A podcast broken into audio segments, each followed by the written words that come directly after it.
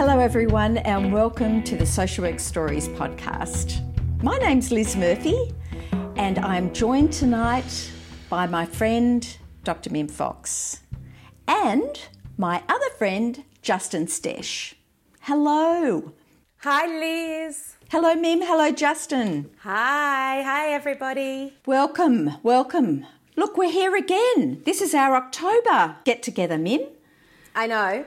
It's the highlight of my month, probably. It's my big social event before we come out of lockdown. I know the weather is warming up, and um, our government has decided to rush the end of lockdown along. So, um, you know, despite all of our colleagues in health sharing their fears about that, Lis, uh, that's what's going on. So, get with the program, and we'll um, get out there in the summer sun soon, hopefully. Well, we'll just continue the ritual of coming together once a month to share another wonderful episode with our social work colleagues and friends and non social work colleagues and friends. That's true. And my parents.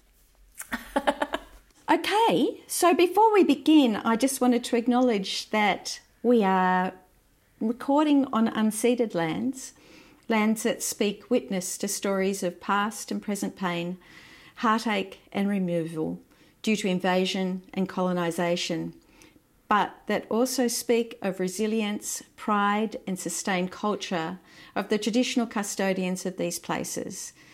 I'd like to acknowledge that uh, I am actually recording on Dharawal country and I wanted to pay my respects to elders past, present, and emerging and I also wanted to pay my respects to any First Nations people that are listening to this episode today. So, Mim, let's give a bit of an introduction to this wonderful episode that we're bringing. Yeah, definitely. So, Lis, this is an episode that you know I've been excited about for a really long time. Um, and we've talked this year about how the International Federation of Social Work um, declared that their theme for this year and next is going to be Ubuntu.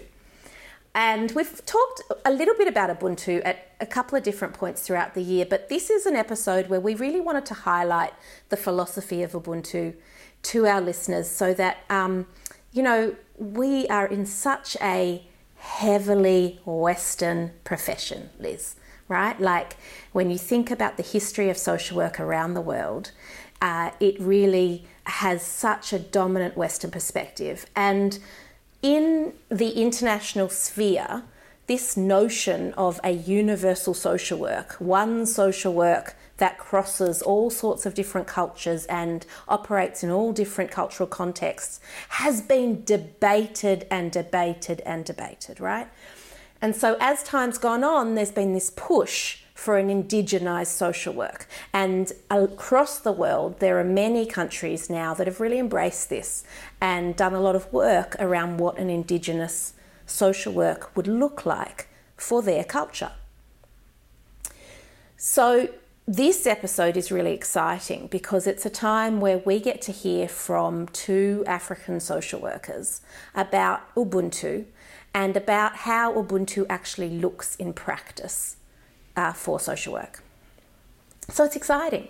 Yeah. And Mim, there are two, as you mentioned, there are two African social workers that we're going to hear from. Um, the first part of the episode is from a colleague of yours. That's right. So the colleague of mine is uh, Dr. Jacob Rugare Mugumbate, and Jacob is a Zimbabwean social work academic um, and practitioner, past practitioner, and he uh, specialises in the field of Ubuntu and the philosophy of Ubuntu. So rather than us describing and explaining what Ubuntu is, Lis, I think we should listen from Jacob and really hear from him about how Ubuntu is understood uh, in Africa, which is where it's from. That sounds like a great idea. So we'll listen to Jacob and then we'll come back and then we'll go into our next part of the episode, which, as you say, is a practice piece by an African social worker who's working in Australia. That's right.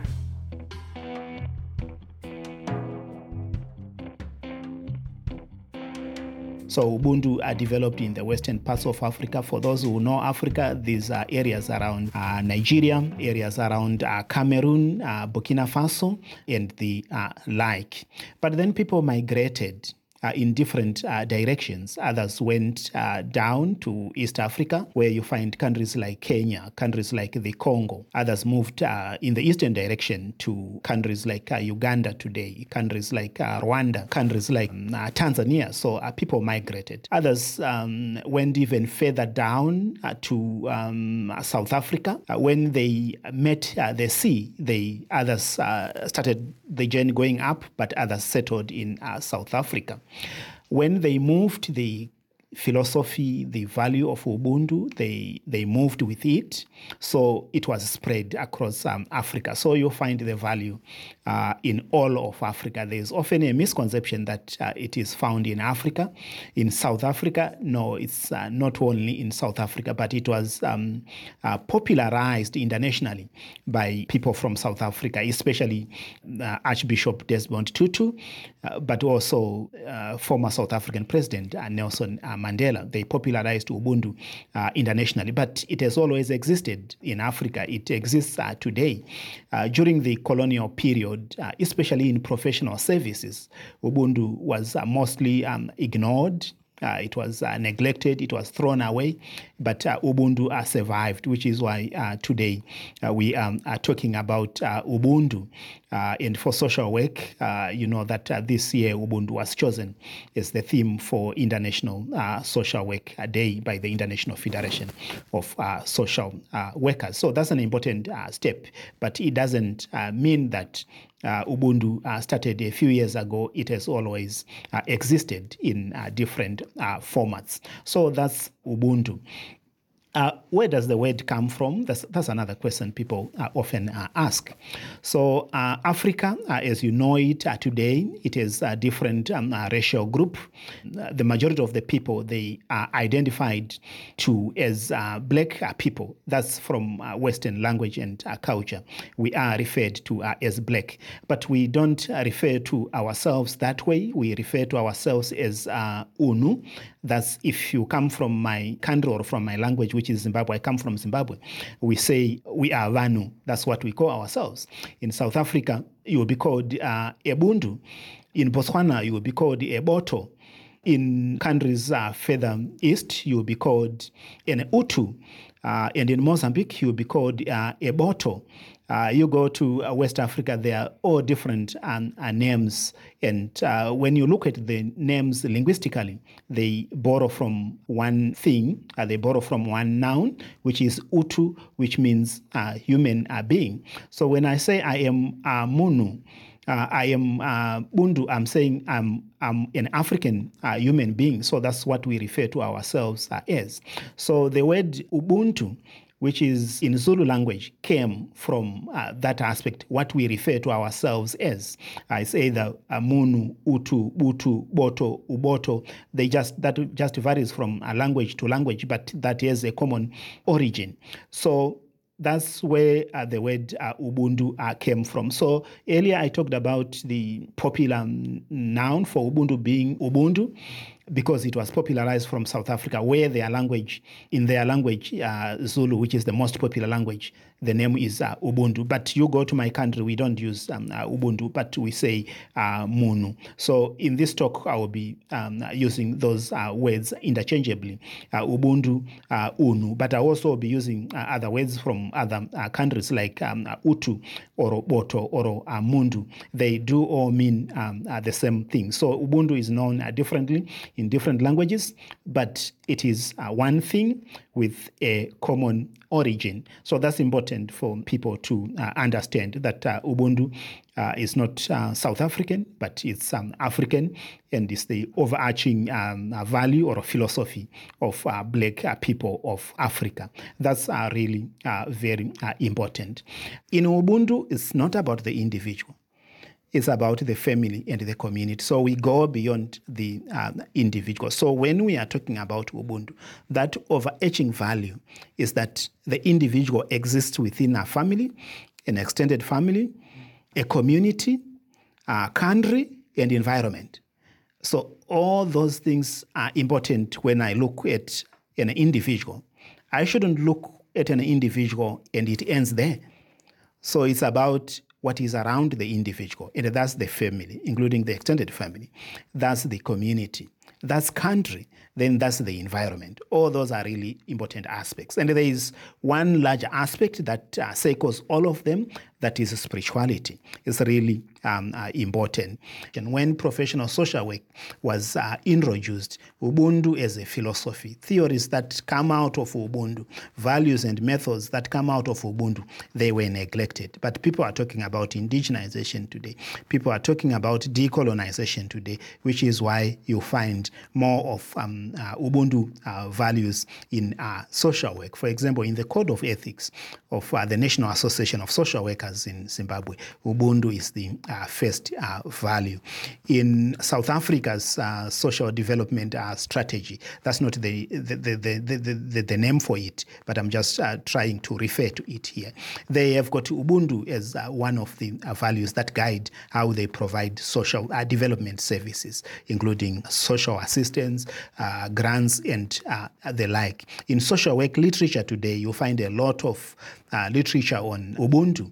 Uh, you find literature relating to, for example, uh, COVID now, you find literature relating to using Ubuntu or methods of Ubuntu or what Ubuntu is. So uh, Ubuntu is really shaping uh, social work in the uh, African uh, perspective. When you are doing case work in Africa, you are really doing family work, which is why I'm referring or starting at this level, doing social work with families. There are several Ubuntu concepts, or we call them maxims, to think about when you are working with uh, families. So these are values. In other instances, they will be called ethics. And I'll just talk about uh, a few of these. Uh, there's a value of ukama. Ukama is about relations and valuing relations.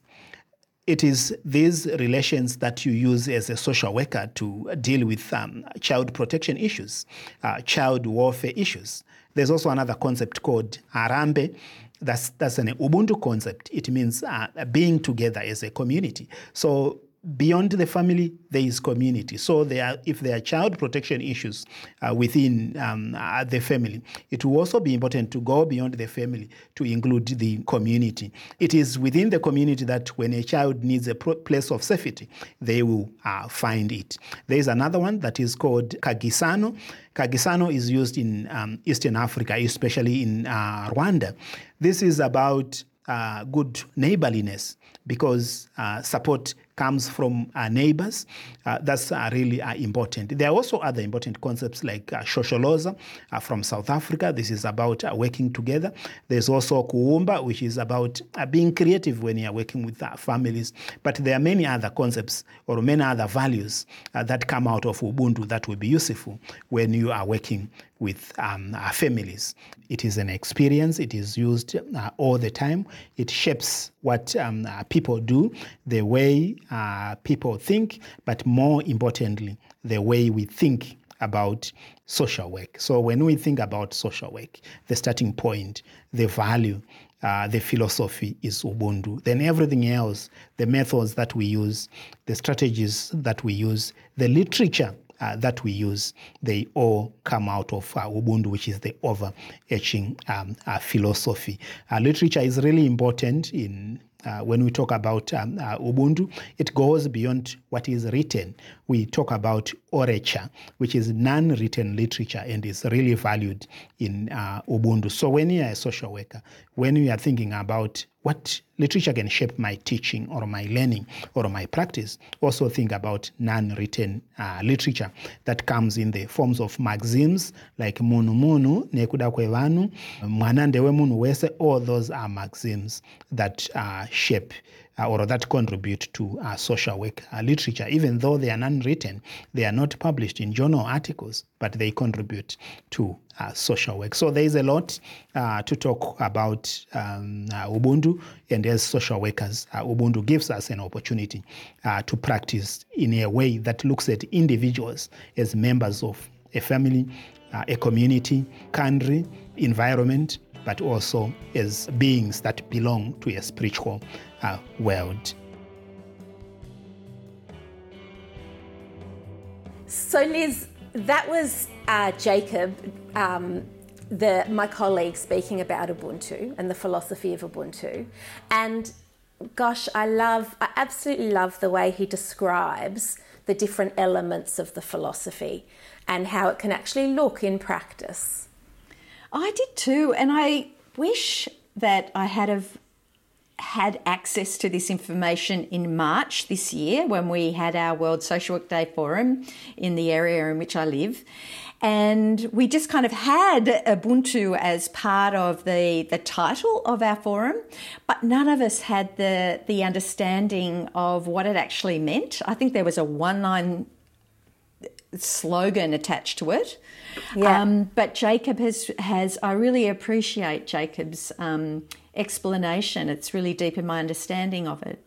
Yeah, I agree. And, you know, I teach students, social work students from all over the world, Lis, and they are always trying to wrestle with what is a social work worldview. How, how do they approach the social work perspective on the world around them? And to actually be able to take different philosophies from different cultural contexts, you know, Eastern philosophies, Western philosophies, Ubuntu, and to be able to actually bring them together to enrich the social work worldview.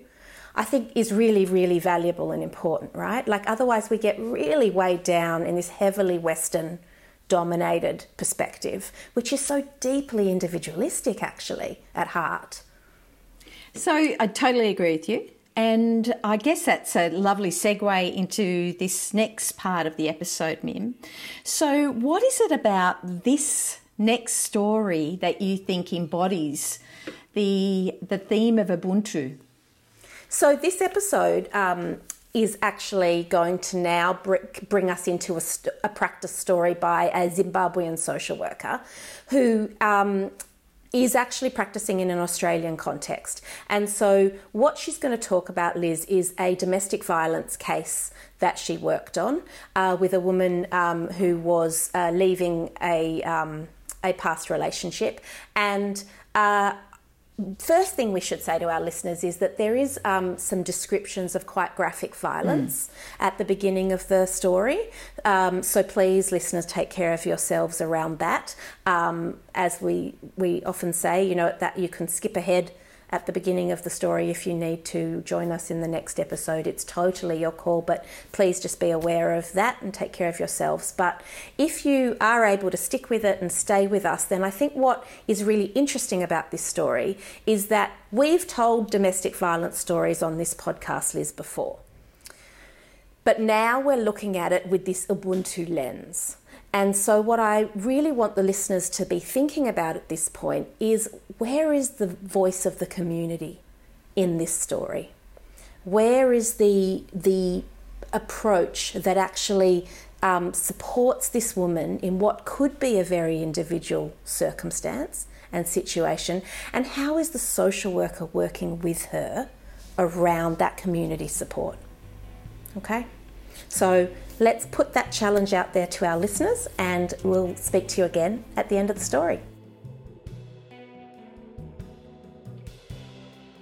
Hello, good afternoon. I am a social worker uh, currently working and supporting uh, women uh, affected by domestic and family violence. So, the service that I am working for for those of you who may not be familiar with, is we get mostly of most of our referrals directly from the police. So when a woman is facing any kind of family or domestic violence, they would make a report to the police, and then the police would refer that woman to us.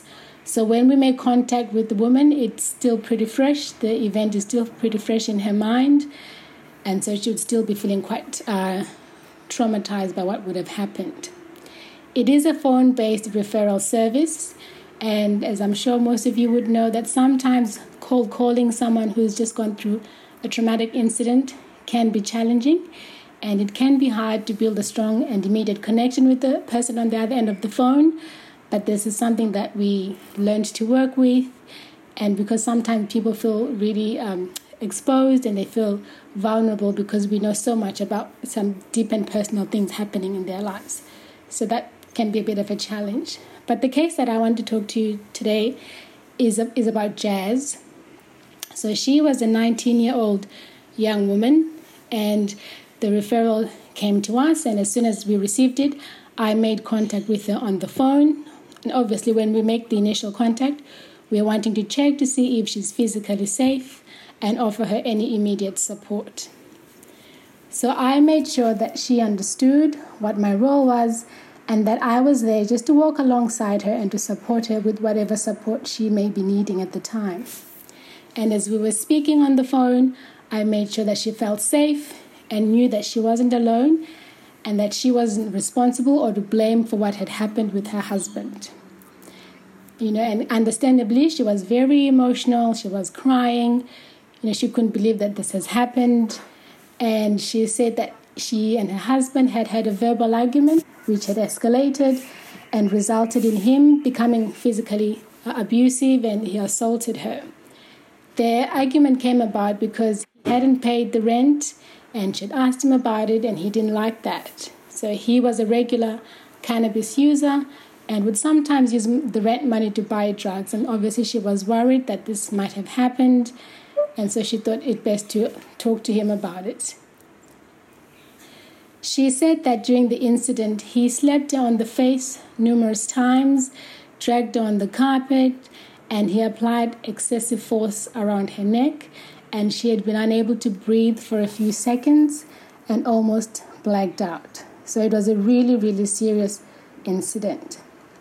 As a result of the assault, Jazz had sustained serious bruises on her face, on her body, and also around the neck. I explained to Jazz the seriousness of non fatal strangulation and the importance of reporting that to the doctor as soon as possible. You know, she said that she was feeling fine and she had taken everything quite lightly, like she didn't really think there was anything to it. But I did encourage her to make sure that she gets to the doctor and make sure that, you know, at least she gets an x ray or someone to look at the neck to make sure that there hadn't been any kind of internal damage. She said that this was not the first time that her husband had assaulted her, but it was the first time that she had actually reported it to the police.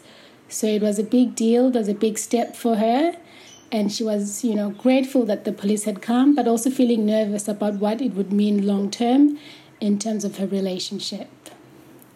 So she explained that during the incident, uh, she managed to lock herself in the bathroom. She called the police.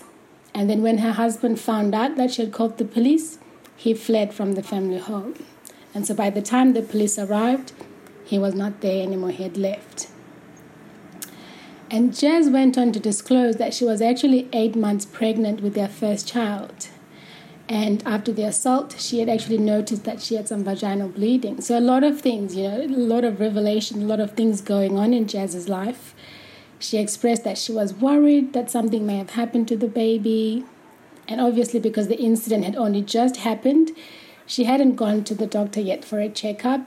And I strongly encourage her to make sure that she gets that done as soon as possible, just to present to emergency and make sure that they have a look at her, check the baby, just to make sure that everything was still fine. I mean, based on what Jazz had disclosed so far in our conversation, it was clear that she was what we would call a serious threat client because she had experienced significant physical injuries. She was pregnant, her husband was a drug user, and she had limited social support from family and friends. And also her age, like she was only 19, so really, really young. Um, she said that after the police had taken her statement, she went to a friend's house because she didn't feel safe staying at home alone, although her husband had fled she was afraid that he might come back and hurt her because he might be angry that she had called the police. For her protection, the police had taken out an apprehended domestic violence order, and the husband had been excluded from the home, so he wasn't allowed to come back, and he wasn't allowed to have any contact with her. So, at least that way, you know, she was safe from him. And also, he was charged uh, with common assault and intentionally choking a person.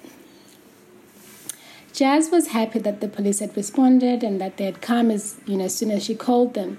But obviously she was nervous about what the AVO would mean for her and her relationship and having to go to court and you know to give evidence in court. This was something that obviously she had never done before, and she was worried about it. But I explained to her that it's you know it's it, it was it was there because she needed that protection. She needed to be taken care of, and so that's the police way of making sure that she was kept safe. Jazz said that she was really scared, uh, you know, of her husband and everything that had happened that day, and she said that she knew that he wouldn't be happy about the AVO. She said that she was scared that you know this might mean the relationship would end, and she would become a single parent.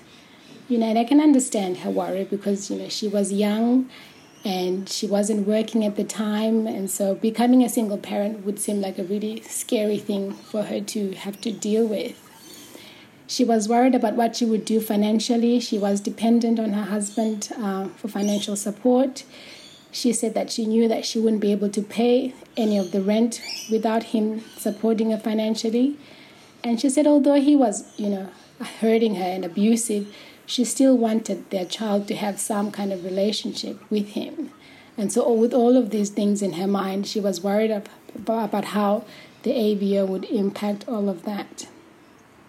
I explained to Jazz that she had done the right thing by calling the police because she and her unborn child were not safe with him.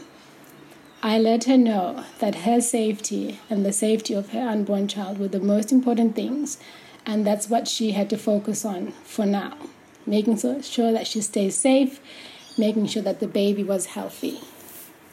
She went on to tell me that she and her husband were actually in an arranged marriage. They had been together for about a year. Uh, their families were from the same community.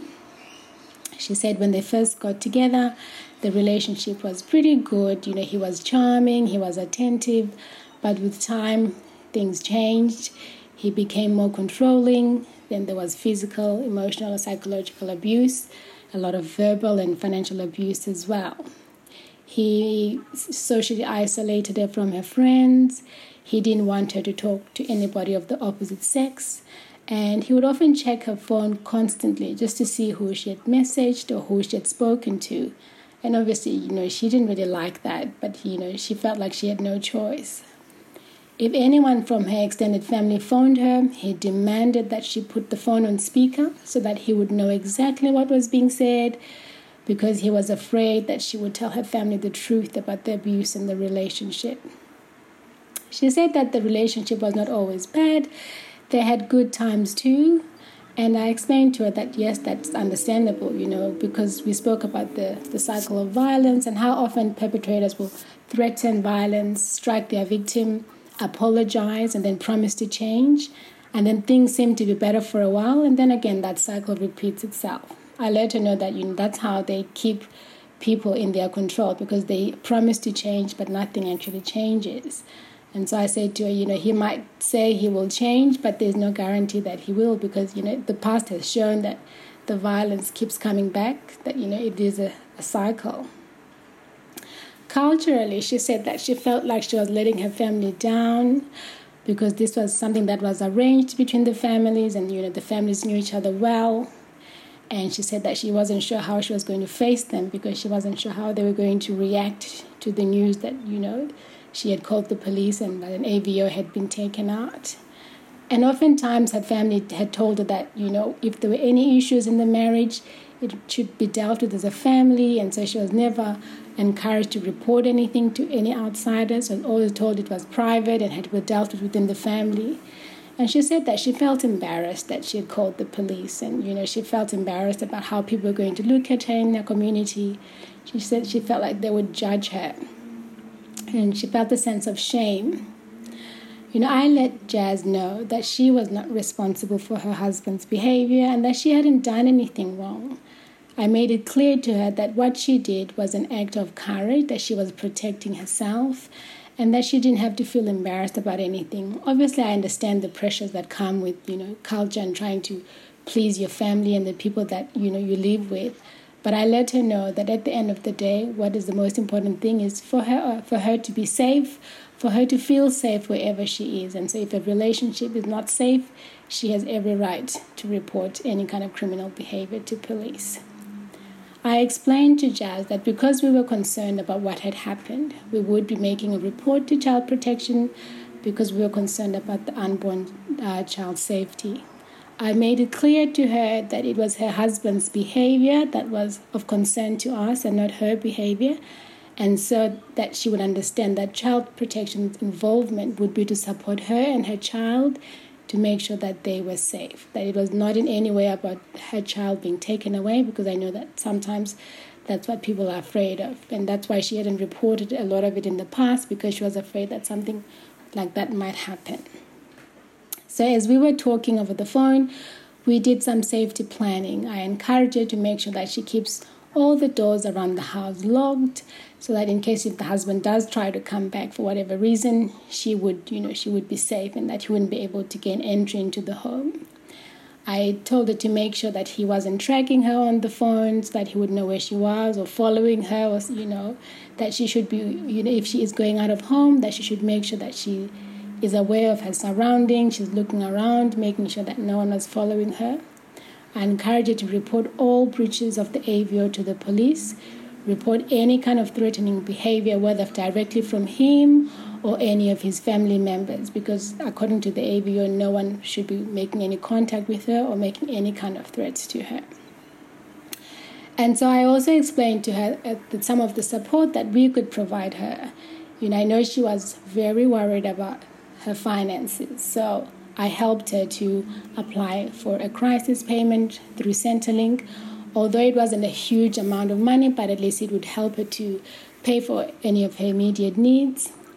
And I also referred Jazz to the antenatal social workers at the local hospital and also the domestic violence counseling support at the hospital to make sure that she was getting that support, that she was talking to someone about what had been happening in her relationship, and making sure that the social workers were also aware of what was going on in her relationship. I also helped Jazz to apply for housing in a new area away from the husband. Obviously, the housing process does take a bit of time, so this is not something that happened straight away, but we did help her to put in an application, and at least that way she knew that she would have somewhere safe to go to, hopefully, by the time the baby was born. She would potentially be living somewhere else, somewhere safer.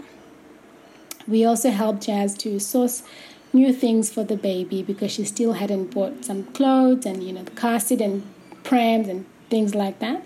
So I made sure that we got those sourced for her and they were delivered to where she was living at the time.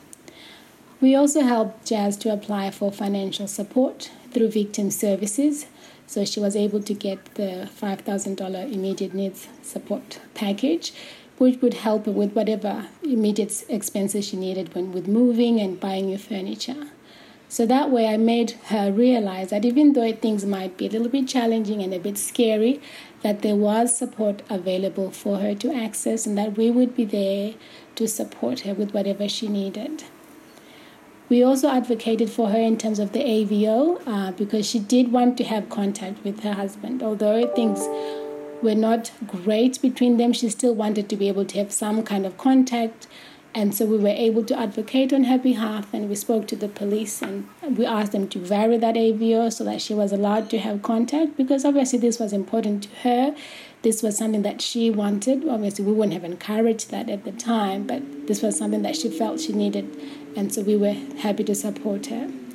And so when she did have to go to court, we made sure that she was safe in the safe room and we um, made sure that she was able to speak to the duty solicitor regarding anything that she was concerned about and you know making sure that all her questions were asked, were answered with regards to the legal process when it comes to the AVO. And throughout my you know my interaction with Jazz, I realized that you know she was a really young girl and she felt so alone and she felt really scared. And I imagine that was very scary for her. And so throughout my conversation, I applauded her for her courage and her bravery in making that call to the police and reporting her husband's criminal behavior because I imagine that was really difficult. You know, like she said, it wasn't the first time that it had happened, but she decided that it was time that it all stopped. And so I let her know that, you know, living a relationship is very difficult even if it is an abusive relationship, because obviously she had attachment to this person, they were expecting their child, their first child together, and you know their families knew each other, so there was an existing relationship even before they got married. And so this was all, you know, all attached to this relationship. And so I understood that obviously it would be difficult for her. I also let her know that obviously the first few months after leaving the relationship may be challenging and having a newborn would be an added pressure. But I did make her know that we would be there to support her throughout her journey, whatever she needed, that we were an available support and that she didn't need to feel alone. You know, despite everything that she had been through, Jazz did say that she was looking forward to being a parent and she couldn't wait to meet her baby. And she said that she was able to speak to her parents and let them know what had happened. And, you know, to her surprise, they were very supportive of her and she was able to stay with them for a while while she was waiting for the housing to be approved. So it was really a difficult situation for Jazz, but she was able to get the support that she needed and she was able to still look forward to the future. And so I really think that you know that goes to show that you know even though things may be difficult, but if you know that you are supported, that you are not alone, that you've got a community standing behind you, it does make taking those difficult steps a little bit more less scary. So, eh, you know, knowing that she had a team of people on her side willing to do whatever it took to make sure that she and her baby were safe, it makes a difference. So that was a really, again, another instructive piece too, Mim, like despite um, your I- introduction about listening for the community or how Ubuntu was woven into the practice of this social worker's um, engagement with Jez, it was also very instructive in, in relation to really good DV practice around safety. So, all of those essential social work practice is embedded into this. The, the lens was certainly on the safety of this woman. But I'm curious about your thoughts about what was what you heard in this that suggested that there was that Ubuntu, Ubuntu that was that was woven into the practice of this social worker. Yeah, for me, it was very much about the keen sense of isolation that the social worker was cluing into with this woman.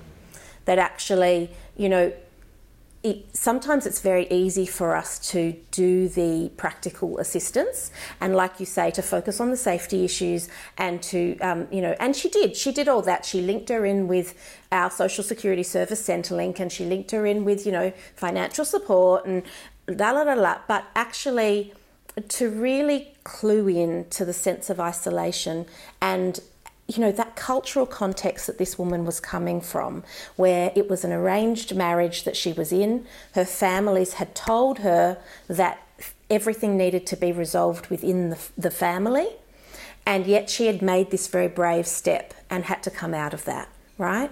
And so she was really being challenged by everything she believed up until this point in her life about her marriage. And so uh, for me, it was the emphasis that the social worker gave on cushioning her in community towards the end and on supporting her to not feel that sense of isolation moving forward. Um, now, you know, we might say that that is something we should be doing in social work practice anyway. And I would be saying yes, that that is the lesson of Ubuntu. And that I think is what we come back to what Jacob was saying originally is that Ubuntu is grounded in these in these ethics and values that are completely in line with social work practice. And that actually embodying Ubuntu is is not and should not be foreign to us in our practice. I think there's also an awareness that we need to have when working with African families that Ubuntu is so prolific throughout Africa. That actually, when you think about the history that Jacob gave about Ubuntu and how it spread throughout the um, continent, that actually um, having that sense of cultural humility and understanding is vital actually in working with um, with these families really vital Mim, what you've just said, I, I think I'll be contemplating this for a while. I think what you're actually saying to me and to our listeners is the importance of values, our own values in relation to working with our clients. But in fact, I like I think that Ubuntu would enrich my practice. Like I I think the way in which it's described will have me reflecting for quite some time around what how I could incorporate that lens, if you like, for want of a better expression, into my thinking about my, my clinical work in particular.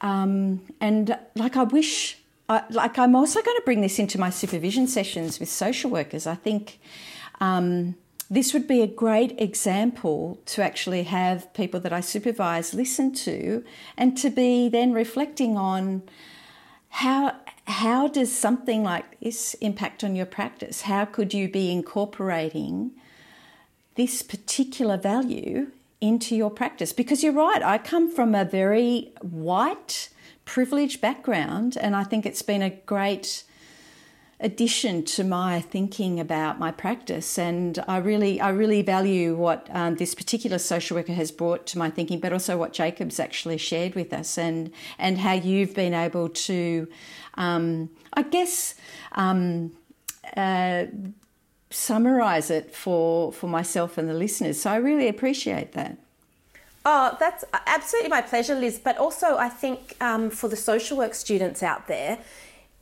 struggling with your values when you first come into social work is really common. Like really common. But it doesn't stop mim. It doesn't it doesn't stop. No it doesn't stop. It doesn't stop at all. But you know for for students and you know i work with students who they're master's students. So they're older they've often lived a life before they've come to their social work studies. And so usually they're coming from a different professional background. Um, and it's sometimes it's quite a shock to realize that social justice is the grounding of our profession, right? To realize that actually it's it embodying a value that puts other people's perspectives in front of your own is actually a thing, right? Is mm. actually an important value to hold. Like and I think, and then what I often see with students is that they struggle between, well, what's a personal value that might be really interwoven with religious um, or spiritual, uh, you know, um, discourse that they've heard throughout their lives, um, or family cultural, you know, connotations and messaging. And then what, where does that sit with professional values? And then we go back to what is codes of ethics, which are inherently a Western construct, right? Like they really are. To dictate a list of values to people is such a Western way of doing something, right?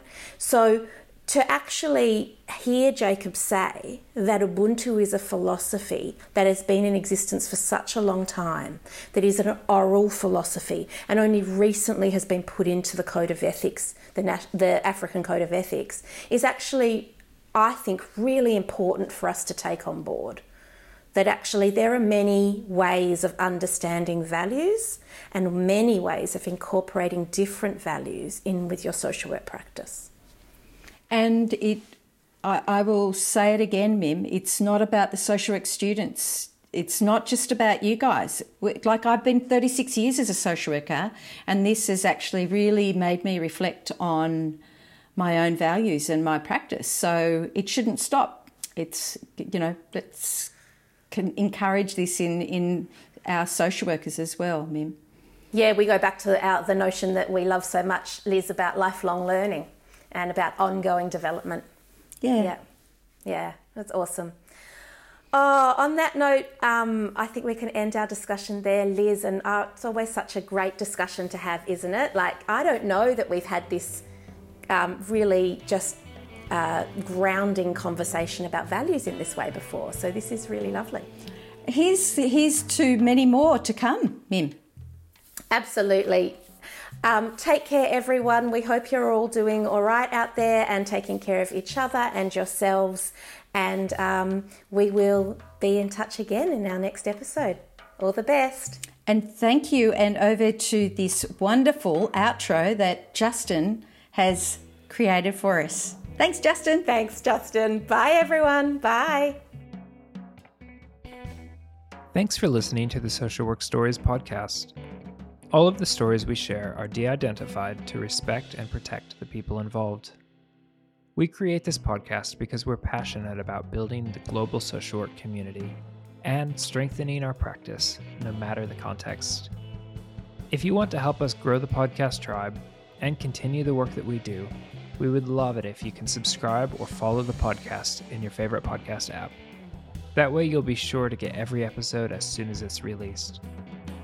While you're in your podcast app, if you can leave us a five star rating and a review, it would mean so much to us. You can connect with us on Instagram, Twitter, Facebook, and LinkedIn, where you can share our posts with your friends to help spread the word. And you can always find us at our home on the web, socialworkstories.com. The Social Work Stories podcast is made by Justin Stech Lis Murphy, and Dr. Mim Fox. Thanks so much for listening